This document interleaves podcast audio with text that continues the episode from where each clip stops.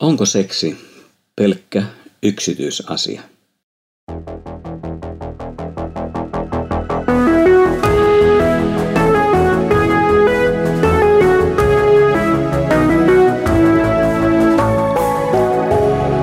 Kirjoitusten pauloissa.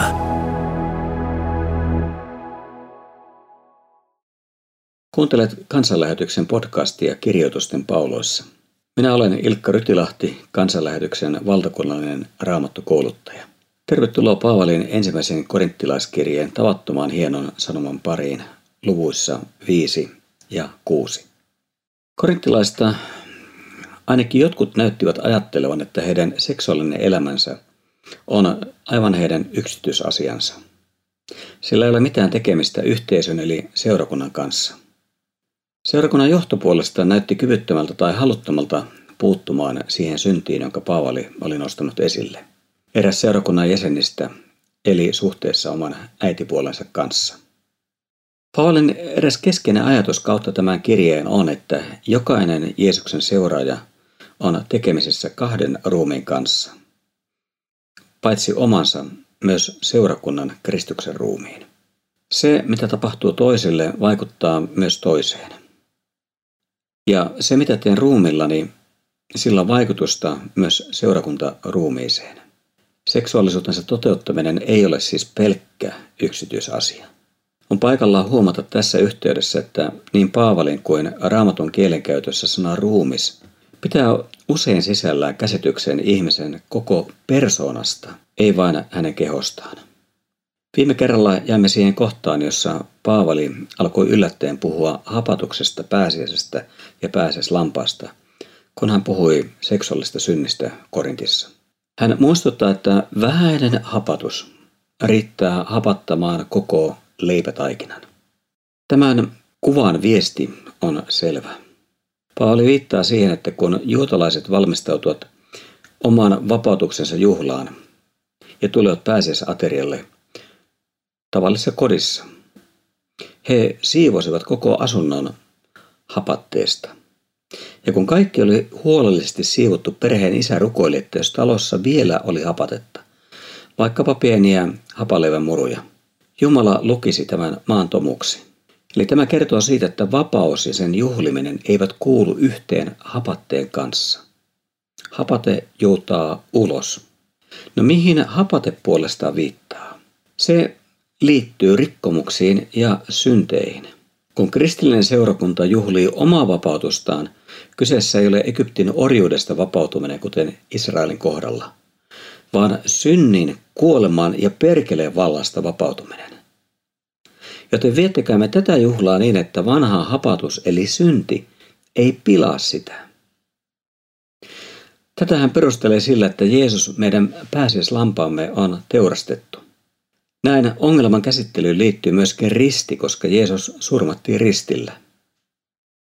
No entä se juhla sitten, jota me vietämme kristittyinä? Se on uusi pääsiäisateria, Herran ateria, ehtoollinen. Eli sillä, joka ottaa osaa ehtoollisen vapautusateriaan, ei tule olla osaa synteihin ja rikkomuksiin.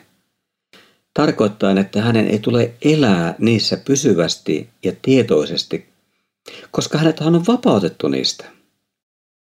Vähäinen hapatus hapattaa koko taikinan. Rikkomuksen tehnyt on nyt tuo henkilö, vähäinen hapate, joka kuitenkin vaikuttaa koko seurakuntaan, taikinaan. On merkitystä sillä, mitä yksittäinen ruumiin jäsen tekee ruumillaan. Se ulottuu ilman muuta seurakunnan elämään saakka. Kristitty ei siis voi sanoa, se, mitä teen ruumillani, on yksityisasiani, eikä sillä ole mitään tekemistä seurakunnan eli yhteisön kanssa. Koska seksuaalisesti karkeasti rikkonut oli mukana seurakunnan toiminnassa, jo hänen läsnäolonsa riitti siihen, että tilanne seurakuntalaisten välillä oli tulehtunut. Vähäinen hapate vaikutti. Tänään tuo rikkoja makaa isänsä vaimon äitipuolensa kanssa – mutta entä huomenna? Ketä hän tavoittelee seuraavaksi? Katseleeko hän jo vaimoni tai tytärtäni? Seurakunnan ja maailman välillä tulee olla raja. Se, joka seurakunnassa haluaa elää kuin kuka tahansa pakana, joka on vaikkapa huorintekijä tai epäjumalan palvelija, on ylittänyt tämän rajan takaisin maailman puolelle. Hän kuuluu takaisin maailmaan. Ja siksi hänen kanssaan ei voida olla tekemisissä, ikään kuin tätä seikkaa ei olisi olemassakaan. Tällaisen jäsenen on käännyttävä synnestänsä. Kristuksen seurakunnan tuntomerkki ei voi olla elämä syntiä katumatta, vaan sen katuminen, tunnustaminen ja hylkääminen sekä paluu sen vapahtajayhteyteen, joka ei koskaan lakkaa rakastamasta meitä. No seurakunnan johto ei kyennyt ratkaisemaan näitä ongelmia. Tässä kestämättömässä tilanteessa asioiden selvittämättömyyteen kyllästyneet seurakuntalaiset miettivät, pitäisikö riita ratkaista sitten tuomioistuimessa. Paavali pyrki ehdottomasti välttämään tämän. Miksi hän halusi ratkaista riidan seurakunnan sisällä? Maallinen oikeus olisi totta kai voinut todeta, että sukurutsainen käytös on lakien mukaan rangaistava teko. Se olisi langettanut, langettanut tuomion. Asiassa oli kuitenkin kyse paljon enemmästä kuin lain rikkomuksesta. Sen kosketti lopulta koko yhteisöä. Ei maallisella oikeudella olisi ollut edellytyksiä käsitellä asiaa tältä osin. Mitä se olisi tiennyt Kristuksen ruumista, sen elämästä, sen periaatteista? Kuinka se olisi voinut löytää ratkaisun, joka olisi koitunut koko yhteisön hyväksi? Käräjöinti olisi varmaankin vahingoittanut seurakuntaa sisältäpäin ja vaikeuttanut todistusta ulospäin. Korintin seurakuntalaiset olivat uskossa Kristukseen toisen valtakunnan kansalaisia, iankaikkiseen elämän perillisiä. Kanteen nostaminen maallisessa oikeudessa ei olisi ratkaisut vielä asiaa seurakunnassa. Paavali itse asiassa muistuttaa, että ettekö te tiedä, että pyhät tulevat tuomitsemaan maailman. Maailmaan ei tule tuomita pyhiä. Hän liittynee tässä juutalaiseen lopunajalliseen opetukseen, jonka mukaan pyhät ovat Messian avustajia, kun ihmiskunnan tuomion aika koittaa kerran. Emme tiedä varmuudella, onko tämä Paavalin ajatus, mutta sama ajatus esiintyy muuallakin Uuden testamentin puolella, kaiken, kaikkiaan kolmesti. Asia oli siis ratkaistava seurakunnan sisällä, mutta seurakunnassa ei näyttänyt olevan kykyä selvittää tätä ongelmavyyhteä. Paavali joutuukin toteamaan korinttilaisten avuttomuudesta selvittää ongelmia hyvin sarkastisesti. Te kreikkalaiset olette ylpeitä viisaudestanne. Eikö teidän joukossanne ole yhtään viisasta ratkaisemaan näitä ongelmia? Paavalin toteamus on ivallinen isku vasteen kaikkea ylpeää, mutta riittämätöntä ihmisviisautta. Siksi hän toistuvasti kysyy tässä kirjeessään, ettekö tiedä, ettekö tiedä? Kreikkalaisilla oli valtavasti tietoa, mutta ettekö te tiedä näitä asioita? Niin kuin ihmisviisaudella ei päästä tuntemaan Jumalaa, eikä päästä Jumalan valtakuntaan, niin ei myöskään Jumalan antaman uuden elämän edellyttämää elämäntapaa voi päätellä pelkään inhimillisen viisauden varassa. Ongelmien ratkaisu ei ole kreikkalaisessa viisaudessa, vaan Jumalan viisaudessa. Sukurutsa oli karkea synti, mutta se ei ollut ainoa seksuaalinen synti korinttilaisten keskuudessa.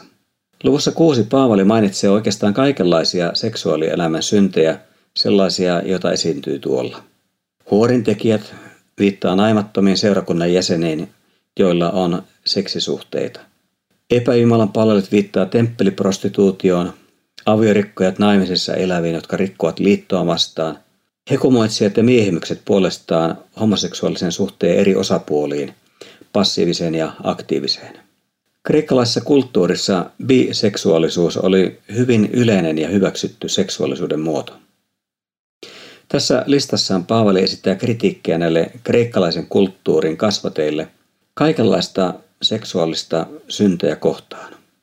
Olivatpa tekijät hetero, homo- tai biseksuaaleja. Hän toteaa, että niiden aktiiviset jatkuvat harjoittajat eivät peri Jumalan valtakuntaa. Hän puhuu elämästä Jumalan valtakunnassa. Se on meidän toivomme, se on meidän päämäärämme. Ja nyt hän sanoo, että Uskossa Jeesukseen meidän elämäämme kuuluu Jumalan tahdon mukainen seksuaalisuus. Paavali ei anna meille perustetta väittää, että homoseksuaalista tai lesbolaista rakkautta olisi pidettävä Jumalan antamana lahjana. Päinvastoin hän painottaa, että tuommoisia te olitte, jotkut teistä. Luvun 6 ja 11. Eli heidän elämässään oli tapahtunut muutos. He eivät enää olleet sitä, mitä olivat olleet ennen evankeliumin kohtaamista. Jumalan armosta ja voimasta he olivat muuttuneet. He olivat vapautuneet synneistään.